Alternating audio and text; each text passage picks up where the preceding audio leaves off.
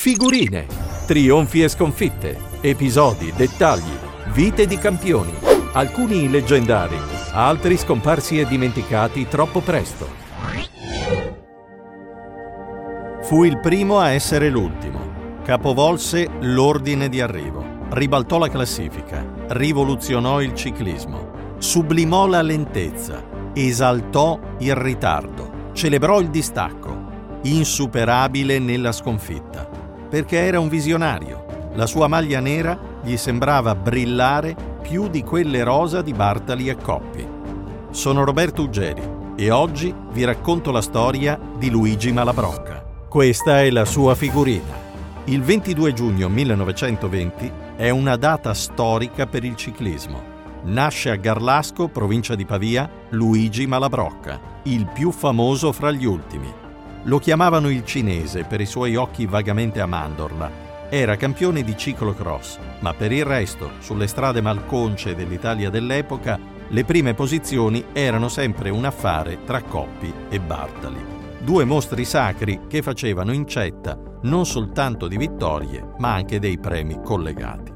Cosa fare dunque per mettere da parte un po' di soldi con il ciclismo? Arrivare a metà classifica non dava nessun vantaggio. Dunque, si disse forse Luisin, come lo chiamavano gli amici, se non posso arrivare primo, arriverò ultimo. La svolta giunge nel corso del Giro d'Italia del 1946. Il suo cognome, rarissimo, di Malabrocca ne esistono solo tre in tutta Italia, balza all'occhio dello speaker della corsa che non perde occasione di ripeterlo continuamente, nonostante il povero Luigi finisca ultimo per una serie di eventi sfortunati. Leggenda vuole che quella sera nella sua camera d'albergo si presenti un pastore e gli lasci in regalo un agnello. Può essere che Malabrocca si sia detto Stai a vedere che forse arrivare ultimi paga? Così ci riprova, gara dopo gara, chiudendo sempre all'ultimo posto e ben contento di esserlo. Gli arrivano in dono bottiglie di olio, prodotti alimentari, a volte anche soldi, collette fatte dai tifosi lungo le strade. Una vera manna nell'Italia del dopoguerra nella quale molti soffrono la fame. Luigi così si fa prendere la mano e pur di arrivare ultimo si nasconde nei fienili, si concede una serena pennichella in un campo senza dare troppo nell'occhio.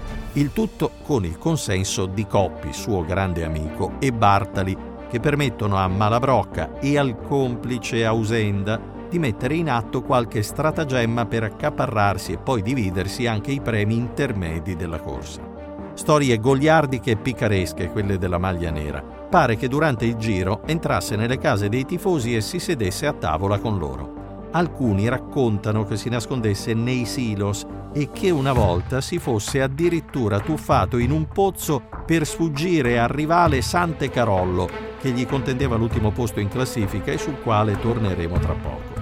Ma Luigi Malabrocca sapeva anche vincere quando voleva. Conquistò i titoli italiani di ciclocross nel 1951 e 1953 si impose nella Parigi-Nantes del 1947, nella Coppa Agostoni del 1948, nel Giro di Croazia e Slovenia del 1949. Nello stesso anno si impegnò persino a vincere in volata la tappa finale di un Giro d'Italia a Milano, quando però ormai non contava nulla. E in ogni caso non ci riuscì, però lì fu sfortuna entrò nell'arena a ruota di Renzo Zanazzi, ma Zanazzi, ingannato da un vigile confuso, sbagliò la direzione e Malabrocca si perse dietro di lui.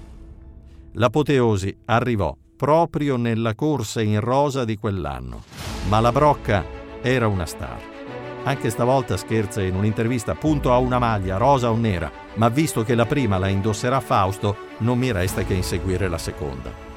E invece una grave minaccia incombe su di lui. Si chiama Sante Carollo, lo abbiamo accennato poco fa, iscritto all'ultimo minuto al posto del leone delle Fiandre Fiorenzo Magni, influenzato. Manovale Vicentino, di 25 anni, di carattere orgoglioso Sante Carollo, ma oggettivamente lentissimo.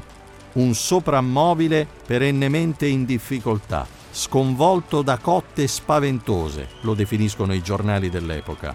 Ma la Brocca non può tenere testa a questo mostro all'incontrario. Ci prova comunque con uno dei suoi classici.